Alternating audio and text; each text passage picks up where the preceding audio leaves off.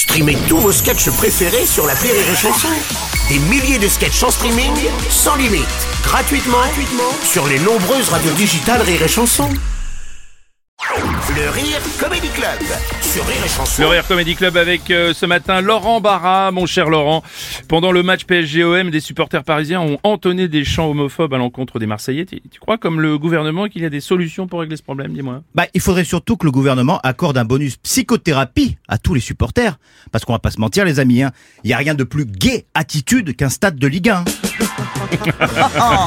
25 000 bonhommes surexcités, tatoués, en sueur, dont certains torse nus, même en hiver, qui sautillent, chantent, s'embrassent en criant Goal Goal À chaque fois qu'un sportif en short et en t-shirt moulant pousse une boule en cuir euh, dans des filets. Alors, faut, faut pas les sanctionner, Bruno, ces gens-là. Ouais. Faut parler. Ils ont des trucs à nous dire, ces gars-là. hein. Ah bon, tu, tu vas souvent au stade, toi, Laurent? Oui, Bruno, j'ai j'ai fréquenté, je fréquente encore pas mal de stades de Ligue 1 et j'ai pas honte de l'avouer, je me suis déjà retrouvé avec le téton gauche de mon père dans la bouche, poussé, poussé par derrière par mon cousin qui de joie m'était monté dessus en criant Goal Et oui, la société d'aujourd'hui cancelle beaucoup de choses du passé, mais transformer un stade de foot en salon de thé, eh ben là, je vous dis, c'est pas gagné. hein. Mmh, ouais, après, faut, après, faut avouer bah, que ça aurait quand même de la gueule. hein.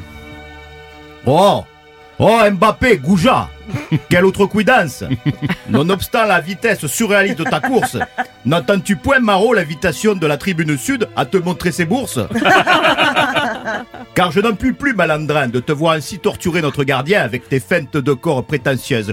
Oh, si je m'écoutais, je te flagellerais avec mes valseuses.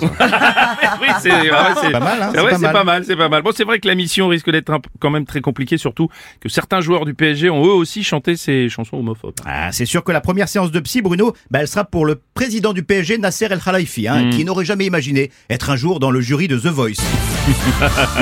This is the voice. Ah bon, Dembélé, euh, Kurzawa, hein, je, je, je vous prends dans mon équipe, mais faut changer la chanson. Les Marseillais, c'est des PD, eh non, ça se dit pas.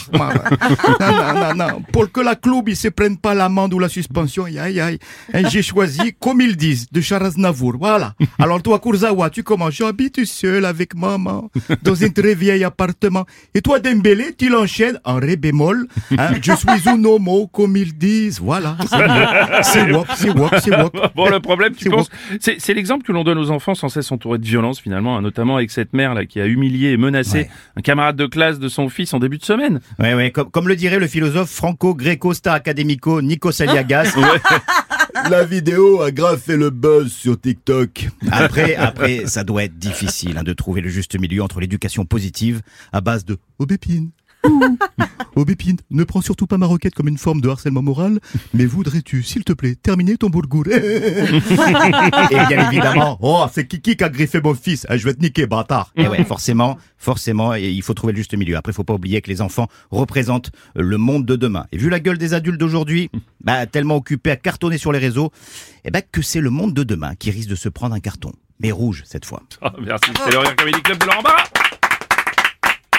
Rire et chanson